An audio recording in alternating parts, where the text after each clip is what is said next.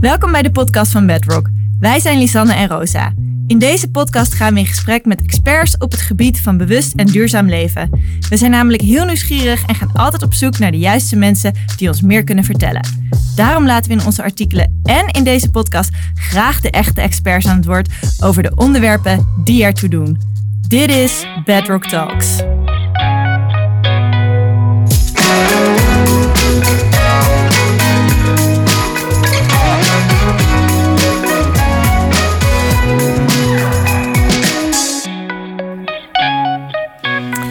Ik vind dit dus best wel een van de moeilijkste onderwerpen waar we het vandaag over gaan hebben. Ja? Ja? Wat, wat is er met dit onderwerp zo moeilijk dan? Nou ja, we gaan het vandaag hebben over zelfliefde. En ik vind dat soms best wel een, uh, een soort abstracte term. Ja. Het is, uh, het, is, ja, het is lastig te definiëren in mijn hoofd nog, althans, nu nog. Uh, en het klinkt soms nog best wel een beetje zoetsappig. Zweverig misschien? Nou, voor mij klinkt het, heeft het heel veel associaties met dat het heel meisjesachtig zou zijn. Um, terwijl het volgens mij eigenlijk gewoon een van de allerbelangrijkste onderdelen van je leven is. Ja.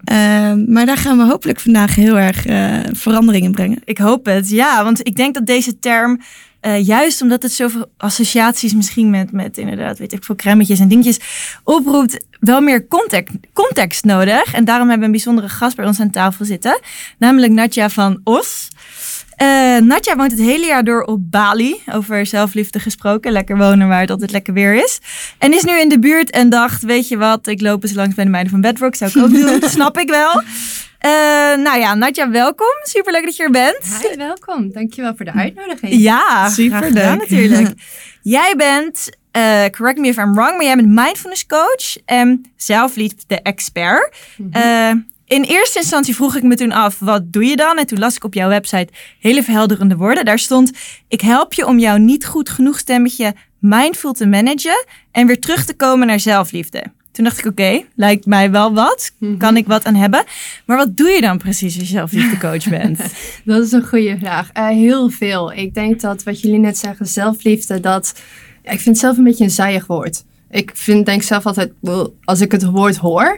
Um, maar het is, het is zoveel en het gaat zoveel dieper dan, nou, inderdaad, ja, gewoon goed voor jezelf zorgen of lief voor jezelf zijn. Voor mij is zelfliefde letterlijk de basis van alles. Um, en dat wist ik zelf eerst ook niet. Ik begon echt als mindfulness coach. Um, maar gaandeweg, ik doe dit nu al vijf jaar, kwam ik er echt achter dat wat ik eigenlijk echt doe, is zelfliefde. En ik geloof dat wij allemaal, dus echt ieder van ons heeft een uh, geloofsovertuiging dat je niet goed genoeg bent zoals je bent. Um, en dat is een universele pijn eigenlijk die wij hebben. En dat uit zich in heel veel verschillende vormen. Sommige mensen denken ik ben niet slim genoeg. Sommige ik ben niet mooi genoeg of ik ben niet interessant genoeg. Er zitten heel veel lagen tussen, lagen van angst eigenlijk. En wat ik doe is eigenlijk al die lagen van angst en, en bullshit eigenlijk weghalen. En je weer terugbrengen tot jouw kern. En jouw kern is altijd liefde. Ja, wauw. Ja. Wat een prachtige woorden. Ja. Echt heel mooi verwoord. hey, en jij zit uh, eigenlijk dus het meest van je tijd in Bali. Kan je ons even kort vertellen hoe je daar zo gekomen bent en wat je daar doet? Nou ja, ik ben net terug in Nederland. We hebben eigenlijk net Bali tussen aanhalingstekens verlaten. Of uh, nou, we gaan in ieder geval een nieuw avontuur aan. Maar hoe die eruit ziet, dat weet ik nog niet precies. Maar vijf jaar geleden ben ik inderdaad naar Bali vertrokken. Um, hoe dat zo is gekomen, mijn vader heeft tien jaar lang in Bali gewoond. Dus ik kwam daar al 15 jaar en het was echt een beetje mijn tweede thuis. En ik, toen ik 15 was, kwam ik daar en zei ik, ik ga hier ooit wonen. Dit voelt als thuis. Um, en toen kwam ik terug in het grote mensenleven en natuurlijk studeren en, en een carrière en noem het maar op. En op een gegeven moment werd ik echt, nou ja, depressief, echt zwaar depressief, kunnen we wel gerust um, stellen. En ik snapte niet waarom eigenlijk ging altijd alles goed. Hè? Mijn studie ging goed en ik had vriendinnen en ik had een vriendje. En op een gegeven moment was ik afgestudeerd en ik dacht, nou dan is het nu tijd om die grote mensenbaan te krijgen en echt te bewijzen wat ik, uh, wat ik allemaal wel niet kan. En dat was midden in de crisis. En ik eindigde eigenlijk als uh, koffiejuffrouw bij een uh, koffiezaak en ik ben ook nog heel klunzig, dus dat ging ook echt helemaal mis. En ik kon net mijn huur betalen en die grote carrière was eigenlijk nergens te bekennen. En op dat moment werd ik heel snel, ja, ging het slecht met mij, werd ik depressief, uh, verloor ik ook nog een keer mijn relatie.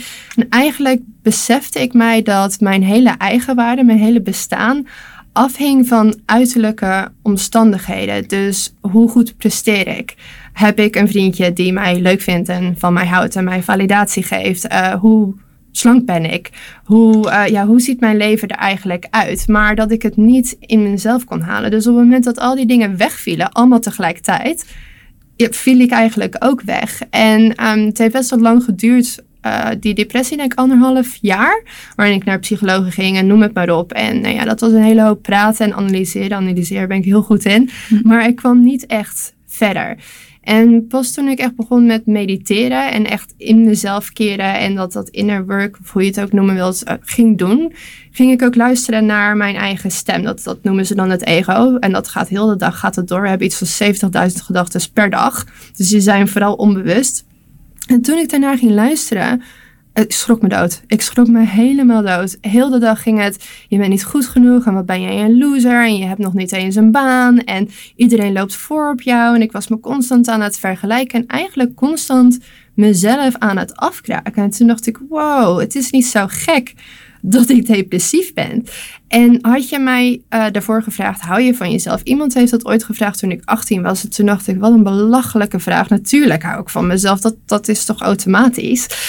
En op dat moment besefte ik dat ik totaal geen zelfliefde had. En dat het allemaal afhing van omstandigheden buiten mij. Um, en toen was het eigenlijk, mijn helingsproces ging ook heel erg om mezelf te accepteren, wie ik was en waar ik was ook al was ik totaal nog niet waar ik wilde zijn. En in dat proces kwam ik eigenlijk ook achter dat ik een leven leidde die helemaal niet van mij was. Dat ik eigenlijk al die dingen deed, um, die, die grote mensenbaan wilde, omdat ik dacht dat dat mij goed genoeg zou maken en mij de validatie zou geven van anderen, omdat ik het mezelf niet kon geven. En toen kwam ik erachter dat ik eigenlijk heel iets anders met mijn leven wilde. En toen heb ik eigenlijk um, best wel hals over kop een one-way ticket naar Bali gekocht, zonder plan en zonder geld. en ben ik naar Bali vertrokken. Wauw, as ja. you do. Ja, wauw. En, en hoeveel jaar ging het lekker? Wauw, en dat is nu dus vijf jaar geleden? Ja, ruim ja. vijf jaar geleden, ja. Wauw. Ja, zo ben ik in Bali terechtgekomen. Wauw. En daar... Uh vanaf daar ging het beter en heb je inzichten gehad volgens mij en heb je allerlei andere dingen gedaan die wel vanuit jezelf kwamen en niet meer klopt. afhingen van externe factoren. Ja, dat is wel heel mooi. Ja, het was nog een heel helingsproces. Ik geloof ook dat het nooit dat dit is een proces. Zelfliefde is niet er valt een kwartje en dan tada, is het klaar. Ik hou van mezelf. Het is echt een proces dat eigenlijk nooit ophoudt en waar je eigenlijk altijd mee bezig uh, moet zijn op een bepaalde manier om dat ja, in stand te houden. Um, maar ja, in Bali had ik ook heel veel goede healers en heel veel kansen ook om um, ja, echt dat proces door te gaan. En er was veel meer te helen dan ik ooit had bedacht. Want ik dacht echt, nou, er is niks met mij aan de hand. Maar er was dus heel veel met mij aan de hand. Die depressie kwam niet, uh, kwam niet voor niks. Uh, dus dat was een heel pijnlijk, maar ook een heel mooi proces. En vervolgens heb ik ook opleidingen gedaan en ben ik uh, dit werk gaan doorgeven. Ja, ja. cool. Ja. Super tof dat je hier bent en dat je erover gaat praten. Gaan we het zo over hebben. We hebben alvast een hele kleine kick-off voor je. Namelijk een uh, dilemma op dinsdagachtig concept hebben we. Ja. Uh, en daarvan, uh, daarvoor hebben we een paar leuke vragen opgesteld. waarvan wij denken dat er meer mensen mee struggelen. dus dan is aan jou de vraag of je daar zo snel mogelijk antwoord op wil geven. Mm -hmm. En dan gaan we het er daarna even over hebben. Okay. Dus op de schaal van zelfliefde. Wat zijn hierop de beste keuzes die je kunt maken? Een middagje mediteren of een avondje lekker los? Ligt aan de waarom, maar mediteren. Ik gooi ja, Voor jezelf, hè? Voor ja, jezelf. Okay. Ja. ja. een sportles volgen of bank hangen? Sportles volgen. Nog even een vriendin uit de brand helpen of toch je grenzen aangeven? Grenzen aangeven. Ja. Mm. Nou, daar waren ze alweer. Ja, kort en heel krachtig. Ja. ja. Um, je zei het, um, toch mediteren in plaats van een avondje lekker los. Maar je twijfelde ja. wel. Nee, omdat het dieper ligt dan, dan dat. Maar uh, dat kan ik nu dan toelichten. Ik geloof heel erg dat het gaat om de waarom. Dus er bestaan heel veel misverstanden over zelfliefde. Dus mensen denken, ja, zelfliefde is egoïstisch. Of zelfliefde is voor, egoïst, of, uh, voor onzekere meisjes. Dat is ook, hoor ik ook heel vaak. Hm. Ja, van als je heel onzeker bent, dan heb je zelfliefde nodig. Of zelfliefde gaat erom om beter te worden, om jezelf constant te verbeteren totdat je dan goed genoeg bent. En dan kan je wel al van jezelf houden. Of zelfliefde gaat over mediteren en sporten en noem het maar op. Maar dat is eigenlijk complete onzin. Zelfliefde gaat voor mij over jezelf geven wat jij nodig hebt. En dat kan zijn mediteren, Maar dat kan ook zijn een avondje helemaal los. Hmm. En ik doe beide. Alleen wat minder het losgaan omdat ik moeder ben. en Niet de, echt de en kater niet meer aan kan ook. Oh ja. Maar een avondje los af en toe hoort er ook bij. Dus het gaat om de waarom. Waarom doe je het? Doe je het omdat je... ehm, ga je bank hangen bijvoorbeeld omdat je je werk aan het uitstellen bent? Dat jou wel heel veel gaat brengen? Of doe je het omdat je even helemaal op bent en niemand meer kan zien? Ga je dansen omdat je denkt... oh, dan kan ik lekker alcohol drinken en mijn leven vergeten? Of ga je dansen omdat je denkt... de rest is er ook, dadelijk mis ik wat? Of ga je dansen omdat je denkt... ja, ik heb echt behoefte aan eventjes helemaal losgaan en geen zorgen meer. Het, het gaat om de waarom je doet wat je doet. Dus zelfliefde kan eruit zien als bankhangen, maar zelfliefde kan er ook uitzien als jezelf een flinke schop onder je kont geven Ja. en wat gaan doen. Nou, we beantwoorden meteen volgens mij de vraag over wat het is en ook over mythes. Maar daar gaan we Ja. straks nog meer over hebben. En je zei wel heel volmondig ja, eh, toen ik je vroeg over de sportles, eh, sportles volgen of bank hangen. Eh, over de sportles volgen, daar, daar Mhm. koos je wel voor. Nou, Ja. sporten is niet echt, ehm, dat, dat ligt mij niet helemaal. Oh. Ik ben helemaal niet sportief, maar ik merk wel dat ik het echt nodig heb om mijn lichaam te bewegen. En dat ik daar vaak meer energie krijg, van krijg uiteindelijk dan lam op de bank hangen. Het, het, ma- het maakt ook echt gelukstofjes Ja, aan in je, Ja. in je hoofd. Daarom wordt ook eh, onze, in onze eerste podcast hebben we het erover gehad. Echt aangeraden om gewoon Ja, wel die, absoluut. die beweging te pakken. Want je maakt de beste gewoon. dingen tegen stress ook. Ja, precies. Ja. Inderdaad. Dus daarom is het En wat voor sporten doe je dan? Op Bali? Ehm, op Bali deed ik, nou ik geloof het of niet, crossfit. Dat was eigenlijk helemaal Oh. niks voor mij. Helemaal niks voor mij. Maar na mijn bevalling was ik, eh, zo, voelde ik me zo zwak dat ik dacht, het is echt nodig om weer wat kracht lichamelijk op te bouwen. En ik begon het nog leuk te vinden ook. Eh, maar verder, ja, veel yoga en wandelen. Soms gewoon, voor mij gaat het niet om sporten met het doel om af te vallen of spieren te bouwen, maar meer mijn lichaam bewegen. ja. Ehm, en hoe dat, wat voor manier dat dan ook goed voelt. Dat Ja. verschilt. En, maar is hier dan ook niet het bala- de balans ook weer het verhaal van waarom ga je sporten? Vraag jezelf Ja. dat af. En denk van nou, ik ga sporten omdat ik denk, oh my god, ik heb eh, heel slecht gegeten vandaag. Ik moet sporten, maar eigenlijk ben ik heel moe. Maar ik ga toch sporten. Kies dan juist voor het bankhangen omdat je denkt. Ik denk dat die waarom-vraag heel belangrijk is. En eigenlijk is het antwoord altijd binair. Je hebt angst of liefde. En dat is heel grappig, want het, is een heel verhaal, maar daar komt het allemaal wel op neer. Daarom heb ik ook die slogan Let Love Rule. Ehm, je kan of voor angst kiezen of voor liefde kiezen. En dat maakt al het verschil. De angst kan zijn, oh nee, ik, eh, ik moet afvallen of mijn, mijn billen zijn niet mooi genoeg of ik moet zes keer per week sporten, anders heb ik gefaald. En liefde ziet eruit als, ik ben wel moe, maar ik ben geestelijk moe. En ik weet dat als ik nu mijn lichaam ga bewegen, ook al is het misschien met heel simpel yin yoga en wat stretches, of misschien is het even rennen zonder dat er een doel aan zit, zonder dat het allemaal beter moet. Maar ik ga gewoon bewegen, want ik weet dat, dat, dat ik dat nodig heb, dat ik me daardoor beter voel. Dat is liefde. Ja. Ja, Dus Mooi. jezelf het ook gunnen eigenlijk. ja. De resultaten die je ervan krijgt. En toen ehm, gingen we naar nog even een vriendin uit de brand helpen of toch je grenzen aangeven. Ja, ook dat ligt natuurlijk totaal aan de situatie. Ehm, het is niet, zelfliefde betekent dus ook niet egoïstisch eh, zijn. Dat heeft er eigenlijk niks mee te maken. Maar op het moment dat het bijvoorbeeld een vriendin is die altijd in de shit zit, mag dat zeggen? Ja. Altijd, Tuurlijk. altijd in de shit zit. En ehm, altijd, eh, er altijd drama is en altijd hulp nodig heeft. En jij bent bijvoorbeeld helemaal leeg. En je geeft omdat je denkt. Oh, dadelijk vindt ze me niet meer aardig. Of dadelijk ben ik geen goede vriendin. En je bent eigenlijk op, maar je gaat er toch heen. Dan zeg ik nee, dat is angst. Maar op het moment dat, ehm, dat het een specifieke situatie is. En jij hebt wel de energie. Ja, tuurlijk. Ja. Ja, En je wil natuurlijk ook gewoon zijn voor je. ja natuurlijk. vriendin, dus dat hoort er ook bij. Ja, wauw. Dus je hebt nu eigenlijk ons al een beetje verteld wat, wat zelfliefde inhoudt. Mhm. Ehm, hoe ziet dat er voor jou uit? Op welke manier ben jij lief voor jezelf? Het uitzicht voor mij op heel veel verschillende manieren. Ehm, ik ben wel heel erg van de grenzen stellen voor mezelf, maar mijn omgeving, aan, mijn- aan mijn tijd bijvoorbeeld, ehm, maar ook aan, aan mensen, aan mijn partner.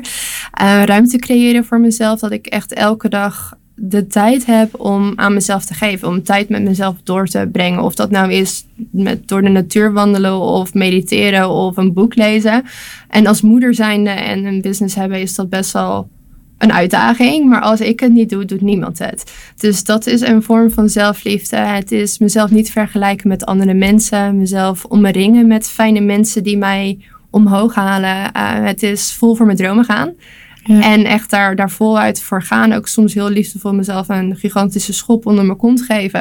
Maar je bent het uitstellen, kom op, let's do it. Want het is vaak angst uitstellen. Het is um, kiezen voor, voor mezelf en voor mijn intuïtie. En niet voor dat stemmetje die zegt: wat als je faalt? Of wat als jij dadelijk op die podcast komt en mensen vinden jou stom. dat is ook yeah. een, een hele belangrijke mezelf vergeven voor fouten die ik maak en, en dingen die ik doe. En dat zien als lessen. Um, lief tegen mezelf praten met compassie. Dus dat, ja, heel veel verschillende dingen. Ja, ja hoe breed is dit? Inderdaad, breed, kijk wat er ja. allemaal ja. wel niet bij komt kijken. Roze, hoe is het voor jou?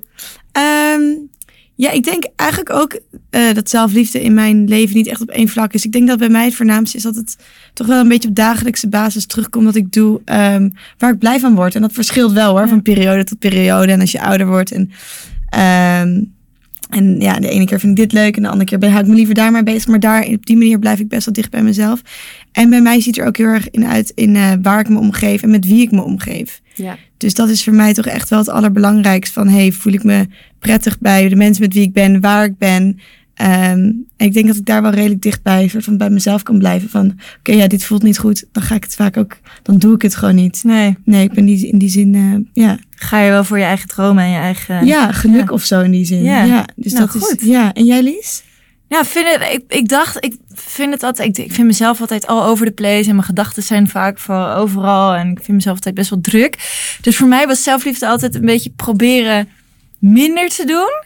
Uh, maar dat vond ik dan ook weer heel erg lastig, want dan kreeg ik juist weer het idee dat ik dan weer dingen miste of zo. Nou, ik vind het nog best wel lastig hoor, eigenlijk. Maar nu ik jou dit er zo hoor zeggen, dit is gewoon heel erg bij jezelf afvragen van waarom. Wat heb en je nodig? Ja. Wat heb je nodig op dit moment? En het ene moment is dat wel dat avondje los. En het andere ja. moment is dat dat avondje los skippen. Maar goed, ik kan nog door mijn social media zitten scrollen en dan kijken, dan heel bewust denken, vanavond doe ik niks. Dan kijken dat er tien andere vriendinnen heel veel leuke dingen doen en denken, shit. Ja. Maar ik denk ook wel dat dat is gewoon, ja, dat is ook wel. It's human. Eh, ja, toch? Ja. Want jij zei net niet sociaal vergelijken.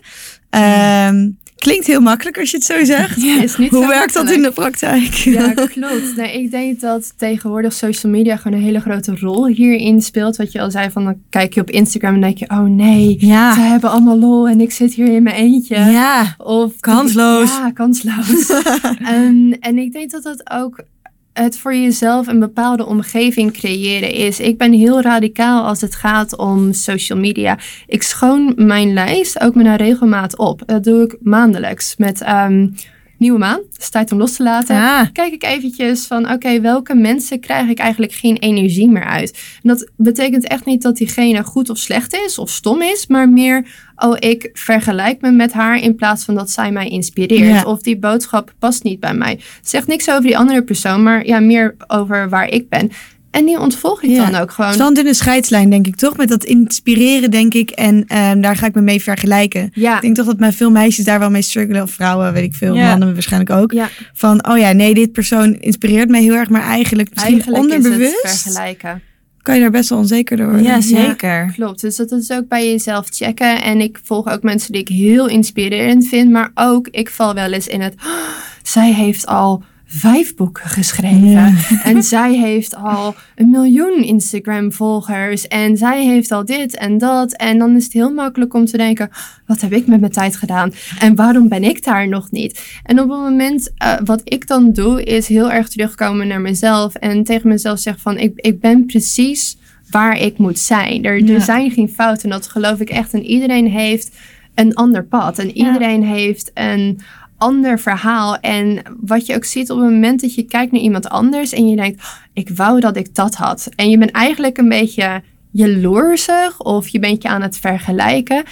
Weet dan dat wat je in die ander ziet, dat dat al in jou zit. En op het moment dat je het zo ziet, als ik iemand bewonder om waar diegene is en de business die zij heeft en de impact die zij maakt op de wereld, vertel ik mezelf, wat je in haar ziet, dat zit al in jou. En op het moment dat je dat doet, dan zie je het ook meer als een inspiratie in plaats van jij hebt dat en ik niet. Dus het is al van jou en ik kan het daarom niet meer hebben. Of Ja. ik loop achter. Ja, mooi. En het, het zelfliefde klinkt ergens ook een beetje, een beetje spiritueel. Is dat het ook?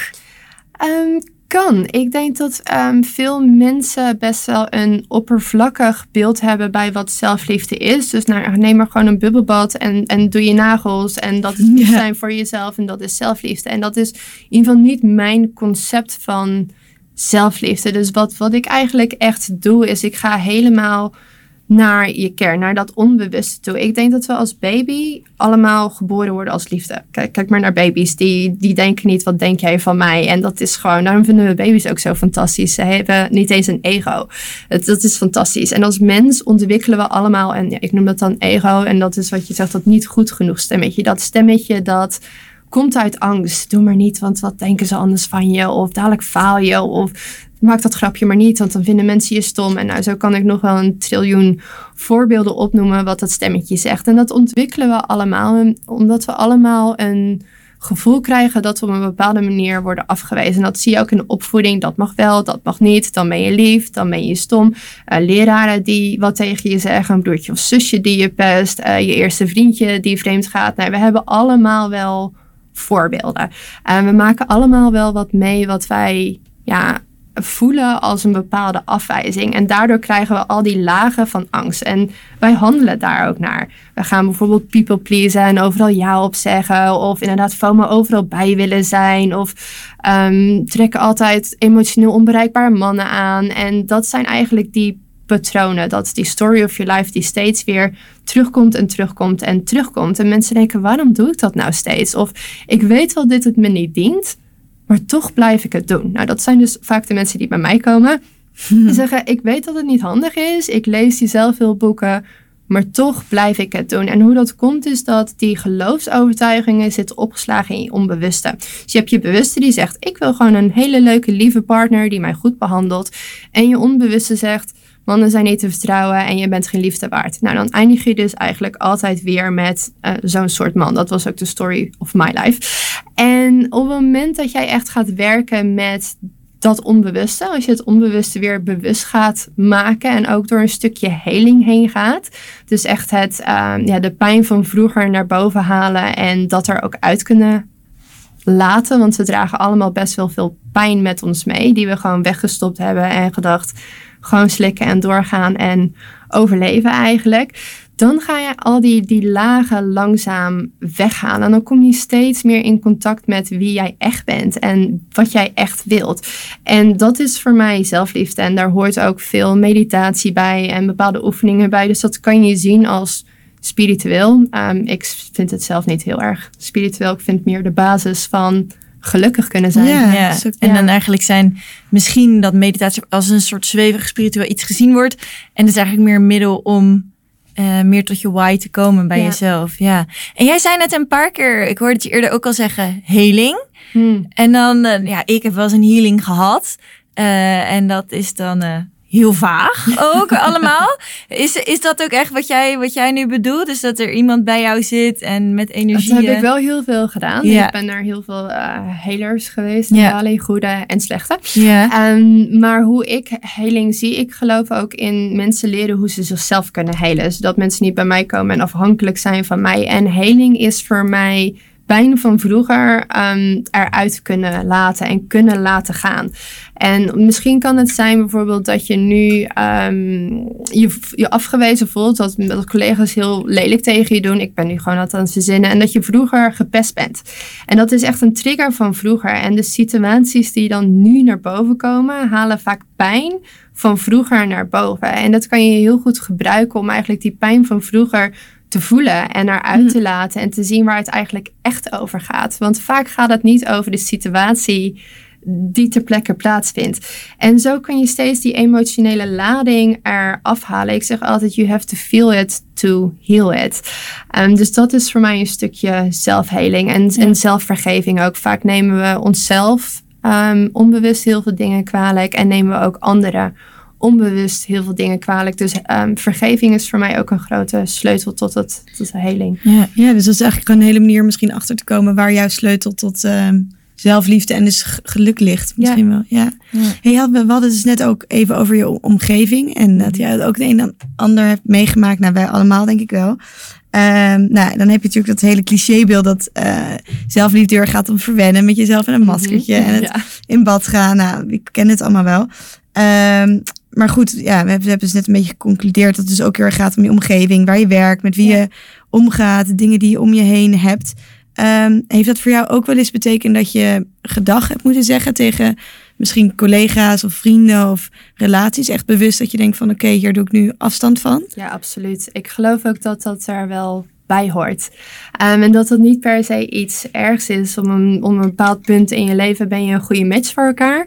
En als die ander gaat, gaat groeien en gaat ontwikkelen en de ander niet, op een gegeven moment matcht het energetisch ook niet meer. En ik denk dat het je niet dient om daaraan vast te houden uit het idee van ik moet dat doen of anders is dat lullig. Want vaak ehm, op het moment dat je omgeving ja, je omlaag haalt, dat merk je dan eigenlijk je leegzuigt. Je, we merken allemaal dat er een bepaalde vibratie om iemand heen hangt. Sommige mensen komen de kamer in en je denkt gelijk, oeh, wat voelt dat heerlijk en positief en uplifting. En de ander komt de kamer in en je voelt je gewoon leeggezogen, zeg maar. En de mensen die jou leegzuigen, uiteindelijk is het voor mij heel belangrijk om een beslissing te nemen om daar afstand van te nemen. Of het hoeft niet radicaal, maar of in ieder geval minder mee om te gaan. Dus ja, dat, ehm, dat hoort er zeker bij. Ja. Ik kan me ook stellen, voorstellen dat het best wel lastig is. Ja, klopt. Van, weet je, misschien dat die ander dat misschien helemaal niet zo voelt. Dat hij Ja. het prima vindt om lekker met jou. eh, Ja. Want hij ga je dan, ga je dan wel jou. nog mee in, ges- in gesprek? Je kan ook aankaarten van... hé, hey, ik Ja. merk dat onze vriendschap eh, anders verloopt... of dat ik er iets minder uithaal dan eerst. Voel jij dit ook? Of zo. Ik- Het lijkt mij heel lastig om Ja, is zomaar het ook. ineens... Is Hey, het ook maar. lastig. Maar ik denk dat er toxische vriendschappen zijn. En dat je dat ook gewoon kan aankaarten en dat laten gaan. En ik denk dat er ook gewoon vriendschappen zijn die misschien vroeger heel hecht waren. En nu oké zijn voor af en toe. En dat je dat ook kan aankaarten van mijn prioriteiten zijn nu mijn werk, mijn familie, mijn kind. En ik heb niet zoveel ruimte voor honderd vriendinnen. Eh, dat zijn er een paar en die zie ik ook niet elke week. Die zie ik op zijn tijd. En dat is, dat is oké. Ja. Ja. Dus heeft moet ook dat weer... gewoon lekker zelf weten. Ja, ja dat is precies. ook waar we het hiervoor even over hadden. Over dat je, nou ja, goed, iedereen je eigen leven zo mooi kan indelen, weet je wel. Dat Ja. je druk van buitenaf. Ja, en voor, en voor de Ja. een is dat inderdaad eh, heel veel doen met vriendinnetjes. Maar ik merk zelf ook dat je soms, eh, als je een drukke baan hebt Ja. of ook een vriend hebt, dan heb je daar ook niet allemaal tijd voor En natuurlijk. het is ook hoe jij oplaat. Als je introverted bent, eh, zoals ik ben heel erg, dan laat je op door rust en tijd in je eentje en stilte. Maar ben je extrovert, dan laat je op door heel veel mensen. En heel veel mensen is voor mij best heftig. Je kan het wel, maar niet te vaak. Nee, dan, eh, als je zo'n grote groep hebt, moet je daarna heel even outtunen. En ja, Hey, en stel je voor dat je dat dus niet doet. Hè? Dus je vindt het misschien nog heel erg lastig om je grenzen aan te geven. En ehm, je zegt misschien iets te vaak ja op een ander. Ehm, wat gebeurt er dan uiteindelijk? Wat, wat, wat voor iets kan er dan voorkomen? De meeste mensen die uiteindelijk bij mij komen, leven eigenlijk voor een ander en niet voor zichzelf. En hebben dat zelf nog niet eens helemaal door. En wat er dan gebeurt, is dat je jezelf steeds verder kwijtraakt. Dat je echt letterlijk verwijderd raakt van wie je echt bent. En vaak gebeurt dat zo lang dat ze niet eens meer weten wie ze dan eigenlijk zijn. En wat zij dan eigenlijk willen. En wat die grenzen überhaupt dan hoe dat eruit ziet. Gewoon geen idee. En wat je vaak ziet is dat dat, dat resulteert in heel veel people pleasing. ehm, en een heel leeg gevoel. Een heel onrustig, leeg Mhm. gevoel die dan weer opgevuld moet worden met iets. Met werk, met alcohol, met Ja. vriendjes. Met, nou ja, we hebben allemaal wel dingen Ja. waarmee we die leegte op willen vullen. Ja. precies. En, maar- en hoe onderhoud je dan dat contact met jezelf? Met jezelf. Nou, dat zeg je wel mooi, want het is inderdaad een kwestie van onderhouden. En dat ziet er voor iedereen, denk ik, ook weer anders uit. Voor mij is het heel belangrijk dat ik ehm, tijd met mezelf in stilte doorbreng. Ehm, door te schrijven of door te wandelen in de natuur. Natuur is voor mij heel belangrijk. Daar laat ik in op en dan kom ik weer in connectie met mezelf. Door meditatie, door yoga nidra, maar soms inderdaad gewoon door lekker een, een bad te nemen en een goed boek te lezen. Het ligt er net aan waar ik behoefte aan heb. Maar het is wel iets wat ik dagelijks nodig heb. Dat ik echt als maar een half uurtje Al is het soms maar een kwartiertje, ik moet dit wel echt dagelijks doen. En hoe voel je dat? Dat je dat, eh, word je dan onrustig als je Ja, het gebeurt natuurlijk heus wel eens een keer dat het niet lukt. Of dat het zelfs een paar dagen niet lukt. Maar dat voel ik dan echt. Ik word prikkelbaar. Ik ga soms afgeven. Op mijn-. Ja, afgeven op mijn partner. Dan is het allemaal zijn schuld. En ik kan dingen niet meer zo goed handelen. En dan denk ik, oh ja, wacht even. ja. Ja, En elke dag doe jij dus even een wandeling, even een meditatie, iets, Iets. in die Iets, trant van ja. outtunen. Ja, dat zou mij ook wel kunnen helpen, gok ik zo. en waar, waar zit die scheidingslijn tussen voor jezelf kiezen en... Want stel, er is dus wel die vriendin in nood en jij weet wel van... oh, ik moet eigenlijk nu heel even niks doen. Maar je wil haar toch wel heel graag helpen. Waar zit die scheidingslijn? Ik vind het dat lastig, denk ik. ja dat, dat is het ook. Kijk, het is, ik geloof dat als je voor liefde kiest, dat het altijd een win-win is. Als, als je voor liefde kiest, is het nooit een win-lose. Dan winnen eigenlijk allebei de partijen. En als je voor angst kiest, dan is het altijd een lose-lose situatie. Dus om een voorbeeld te geven, stel je voor, je hebt een vriendin die, ehm, nou ja, die inderdaad vaak wat nodig heeft en die is nu aan het verhuizen. En ze zegt, eh, ga je, kan je me alsjeblieft helpen met de verhuizing? En jij bent eigenlijk op, je hebt het gehad. En je zegt toch ja uit angst anders een slechte vriendin te zijn. En je gaat daar zitten. En eigenlijk heb je dan een bepaalde weerstand tegen haar. Ook al wil je dat niet uitspreken. Van ja, ik zit hier, maar ik wil hier eigenlijk niet zitten. Maar dat komt door jou en ik doe dit voor jou. Maar eigenlijk ondertussen heb je een weerstand naar jezelf. Want jij bent degene die ja zegt en niet naar jezelf luistert. En zij voelt dat ook. Dus dat is eigenlijk een lose-lose. Zeg je nee, ehm, dan help je eigenlijk haar ook weer om haar patronen te verbreken. Want in dit geval, dit voorbeeld, is het dan een patroon dat constant weer wat nodig heeft. Dus je dient haar ook. En beter iemand die er niet is dan iemand die daar tegen Half zijn zin zit. Precies, en jij helpt ook jezelf. Dus zo probeer ik het altijd te bekijken van is het een win-win of is het een lose-lose. En soms ben ik ook, tuurlijk ben ik soms wel eens moe, maar weet ik dat het een vriendin is die hem mij echt nodig heeft en die niet constant vraagt, maar het is een relatie van geven en nemen.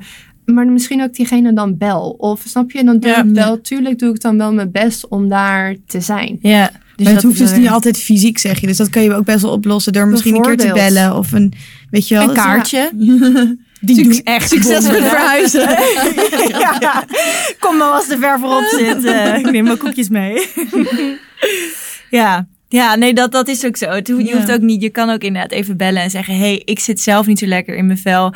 Kan ik je nu even helpen? Dat is ook een hele en mooie ik denk dat als het een goede vriendschap is, respecteren en waarderen zij dat ook. Als je zegt, ik ga niet mee, want ik ben op. Ja, Dan verwacht ik van mijn vriendinnen dat ze zeggen, ja, dat snap ik. Maar Ja. net zo goed snap ik van vriendinnen als ik bijvoorbeeld jarig ben en zeggen, hey uh, Nadia, ik, ik, ben helemaal, ik, ben, ik ben helemaal klaar, ik ben op, ik ben leeg.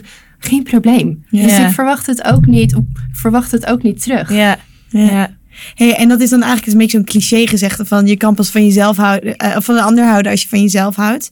Dat is dus wel helemaal waar in deze, ook in deze case. Cliché, eh, maar zo Oh, ja. ontzettend waar. En ik Ja. denk vooral in romantische relaties. Want als er ergens een gebrek aan zelfliefde gigantisch naar boven komt, dan is het wel in relaties, Ja. merk ik. En ik denk dat veel mensen ehm, hebben toch onbewust of bewust een gebrek aan zelfliefde. En die komen dan bij elkaar en dan ontstaat er een codependency. En codependency is eigenlijk een beetje hetzelfde mechanisme als een verslaving.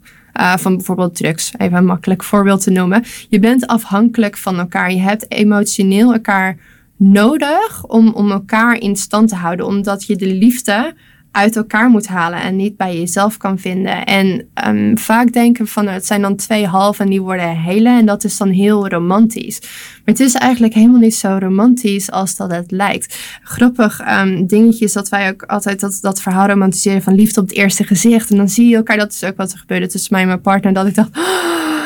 dat is hem. Dat gewoon op slag, op slag verliefd. En dat je denkt, ik zie mijn andere helft. En dat klinkt zo romantisch. Maar wat er eigenlijk gebeurt, is dat wij bepaalde aspecten van onszelf afwijzen. Misschien dat je heel druk bent en denkt, oh nee, dat, dat, hè, dat werd vroeger niet beloond. Dus dat ga ik indimmen. Of nee, we, we maken bepaalde aspecten van ons kleiner. Of zorgen we dat dat helemaal weggaat. En bepaalde aspecten maken we groter. Dus dat wordt dan wel beloond. Bijvoorbeeld het slim zijn of lief zijn of aardig zijn. Zo worden dan eigenlijk een beetje een halve. En dan ontmoet je die andere persoon en die is eigenlijk de andere helft. Dus wat jij hebt weggedrukt, heeft diegene uitvergroot. En wat jij hebt uitvergroot, heeft diegene weggedrukt. En dat klikt dan zo prachtig in elkaar. Dus wat jij dan eigenlijk bewondert aan diegene is wat je eigenlijk in jezelf ziet, wat je hebt weggedrukt.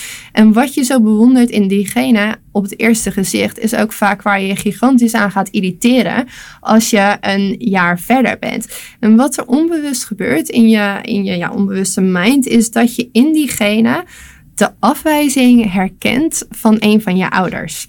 Dus onbewust zegt, zegt jouw jouw ego van, oeh, dat is herkenbaar, dit kennen we, maar deze persoon, die houdt wel onvoorwaardelijk van mij. En dan denkt dat ego, yes, ik heb die pijn eindelijk opgelost. En daarom zie je vaak verliefde mensen ook vreselijk stralen. Ik gaf bijna lichtdag, denk ik. Um, en ik was zo gelukkig. En toen inderdaad na een aantal maanden of een half jaar begonnen die dingen naar boven te komen. En juist die afwijzing waarvan je denkt, nou die heb ik nu eindelijk opgelost, gaat langzaam naar boven komen. En die gaat op die hele pijnlijke knop drukken. Dus vandaar dat ook zo'n relatie een van je grootste triggers is. Het is eigenlijk een, een spiegel. Hm. Maar daarom ook een hele mooie kans om te helen als je het zo gebruikt. Maar wat er vaak gebeurt is dat mensen heel afhankelijk van elkaar worden. En daarom ook niet de relatie kunnen of durven verbreken. Ook al is die relatie heel toxisch.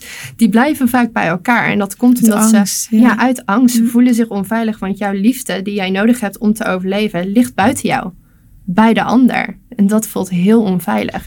En een gezonde relatie ziet eruit, en dat bestaat natuurlijk nooit helemaal, is dat eigenlijk twee hele bij elkaar komen en samen groeien. En jij neemt verantwoordelijkheid voor je eigen shit en hij neemt verantwoordelijkheid voor zijn shit. Je werkt beide aan jezelf. Je geeft aan jezelf wat jij nodig hebt. En vanuit die overflow kan je dan weer aan elkaar gaan geven. Ja, dat En, hoe, en hoezo is dit zo idyllisch eigenlijk? Je zei, het gebeurt eigenlijk niet. Maar Nou, niemand is perfect. Ook Ja. niet in dit proces. Niemand is helemaal constant. heel. maar Je kan ook niet constant in die liefde zitten. Ik Nee. heb nog steeds die stem die, die naar binnen komt en die zegt.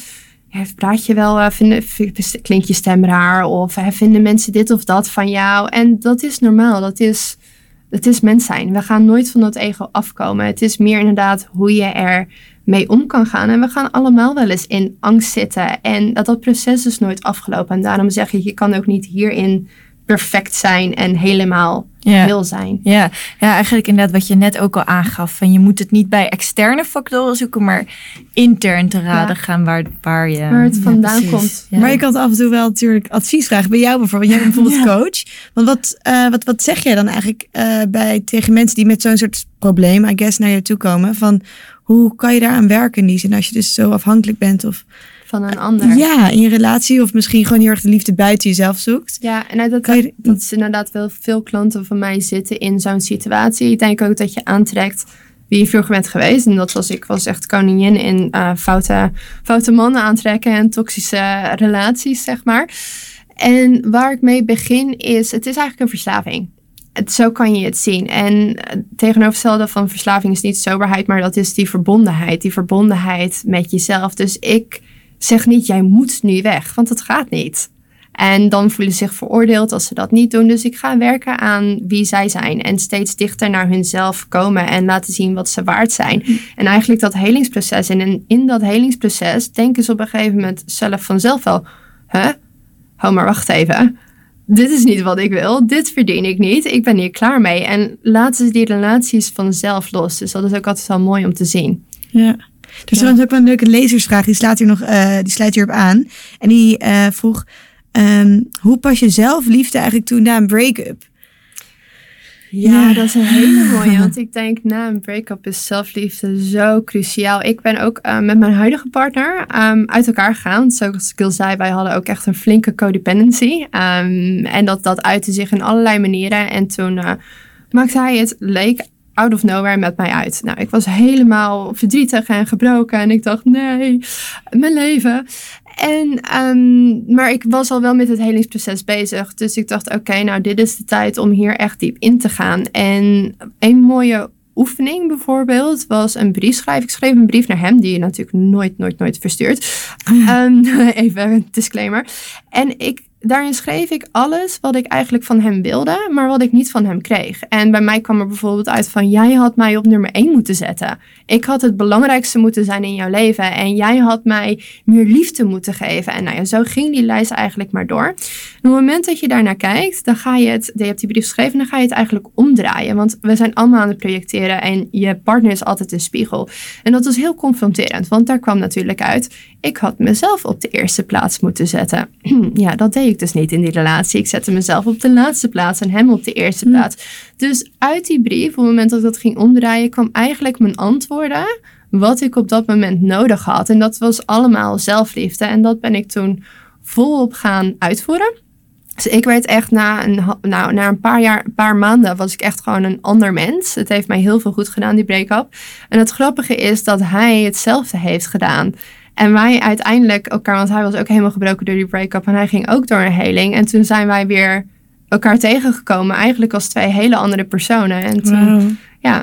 En nu weer samen. En nu samen een kindje. Oh, oh mooi. Wat grappig. Ja. Een mooi succesverhaal. Ja. En dan eigenlijk, van- die, an- en er is nog een lezers, lezersvraag die hier dan wel mooi weer op aansluit. Hoe betrek je je partner bij je self-love acties? In jouw geval zijn jullie allebei door zo'n proces gegaan en Mhm. is hij er ook veel mee bezig geweest. Maar stel nou, je hebt een partner die is er totaal niet mee bezig en vindt het eigenlijk allemaal maar Onzin. een beetje onzin Zoetsappig. en Ja. zoetsappig en Ja, ja, ja. zweverig. En, eh. Ja, nee, dat vond hij ook. Want ik was er op het begin wel mee bezig en hij niet. En hij dacht, nou ja, leuk, dan ga jij maar lekker mediteren. Het zal wel. ja. Ehm, maar je kan iemand anders niet dwingen of aansporen om te gaan doen wat jij wilt doen. Want dat valt op dovermans oren. Je ziet vaak als mensen hiermee beginnen dat ze denken, wow, ik voel me zoveel beter. En "Oh, jij zou dit moeten doen. Oh, en jij zou dit ook moeten doen. En dat gaan ze dan aan iedereen aankondigen. En die mensen die denken, hou je mond.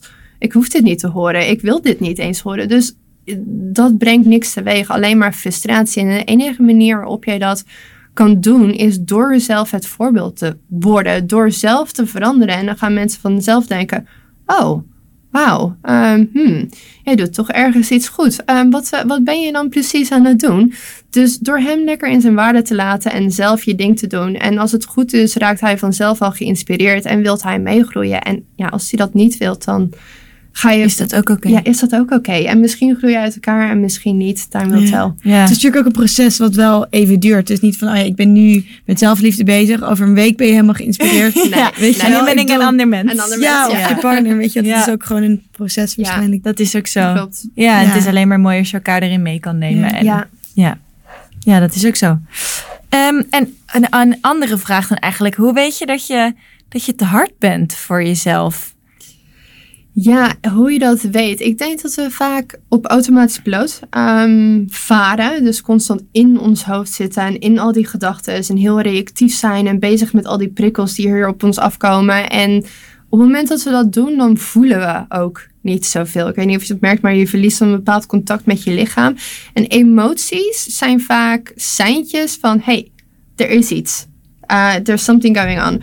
En stress is vaak ook een seintje van, oh wacht even, ik ben te hard voor mezelf. Dus als ik te veel stress heb, dan stop ik ook even en denk ik, oh, wat, wat is er aan de hand? Wat is mijn interne dialoog? Wat zeg ik tegen mezelf? En dat gaat ook om het bewust worden van hoe praat ik tegen mezelf.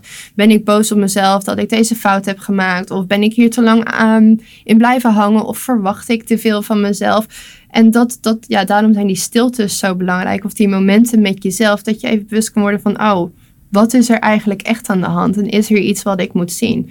Ja, dus even bij jezelf te raden Ja. gaan. En misschien ook juist wel als het heel erg druk voelt. En je dat je geen tijd hebt om even niks te doen, dan Juist juist. dan. toch? Juist, hè? Dat die dingen die moeten, Ja. die denk Ja. ik moeten, maar dat uiteindelijk. Je denkt inderdaad Dat dat, alles alles moet, moet, maar, maar- vaak moet het helemaal niet. Maar hoe moeilijk is dat? Ja. Juist op die Oefenen, momenten. Even, ja, oefenen. Oefenen, het kunt. Ja, dat is ook zo. En stel je voor, je hebt een, eh, nou, we zijn allemaal, hebben allemaal wel eens eh, veel stress of we zitten niet lekker in ons vel. Dat is hartstikke normaal. Ehm, en ik denk ook wel dat dat betekent dat we altijd wel iemand kennen die misschien wat zelfliefde nodig heeft. Mhm. Ehm, zelfliefde betrek je natuurlijk in het, ja, het algemeen eigenlijk op jezelf. Maar Ja. hoe kan je nou eigenlijk een ander daarmee helpen? Of eh, ja, steunen in dit proces van zelfliefde? Ik denk dat je dus nooit inderdaad aan een ander kan gaan vertellen: jij moet dit doen of jij Mhm. moet dat doen. Dat, dat is geen echt advies. Maar ik denk het enige wat je kan doen is ten eerste je niet bezighouden met een ander proces, maar met je eigen proces. Want vaak zijn we bezig met problemen van anderen, zodat we niet naar onszelf hoeven te kijken. Dat is ook een leuk trucje van het ego. Maar als je iemand echt wilt helpen, nou ja, be the change. Ehm, dat is inspirerend. Maar kan een ander zien voor wie hij of zij is en waar hij of zij is zonder oordeel. En alleen maar door te luisteren en geen oordeel te hebben en geen je moet dit doen of je moet Mhm. dat doen of nee dat is niet goed en daar moet je aan werken. Door diegene gewoon te kunnen laten zijn wie die is, helpt dat de ander om dat ook voor zichzelf te gaan doen. Ook als diegene is in een toxic relatie zit bijvoorbeeld.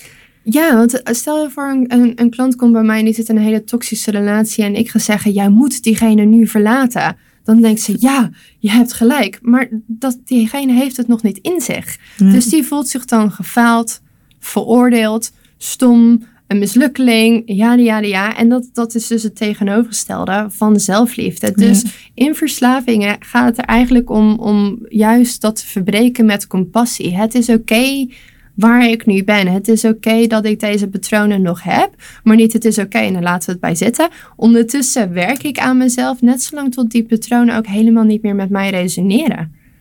Ja, dus dat Ja. die keuze dan eigenlijk gewoon als vanzelf Als- wordt gemaakt. Het is oké, maar... Ja, en ja. het is nog steeds moeilijk dan om het los te laten, maar het, het kan. Iemand is in staat om het los te laten. En veel mensen zijn daar op het begin gewoon nog niet toe in staat. Nee. En als diegene daar zich veroordeeld door voelt, door vriendinnen, ja jeetje, ben je nog steeds bij die vreselijke gast en het is gewoon niet oké. En dan voelt diegene zich juist nog meer klein en veroordeeld en alsof diegene dat niet kan delen. Ja.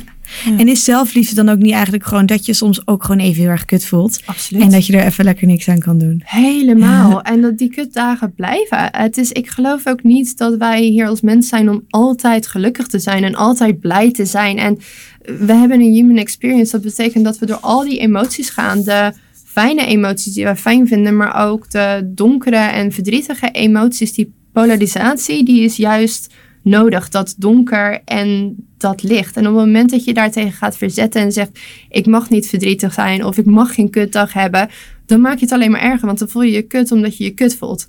En als je denkt: Oké, ik voel me kut. Nou ja, so be it. Ik geef mezelf wat meer tijd vandaag en ik ben extra lief voor mezelf Ja. vandaag. En morgen is er weer een dag. Ja, morgen weer een nieuwe Ja. dag. Mijn moeder zegt altijd, leven is geen appeltaart. Oh, echt? Ja, dat is toch zo? Bij zijn De- moeder. Ja, bij zijn moeder. Daar moet je het altijd van hebben, toch? Niet het voor jou Ja. dus. Nou, ik denk, ik denk dat dat misschien inderdaad nog wel de kern van het hele verhaal is. Gewoon accepteren dat niet elke dag een superdag is.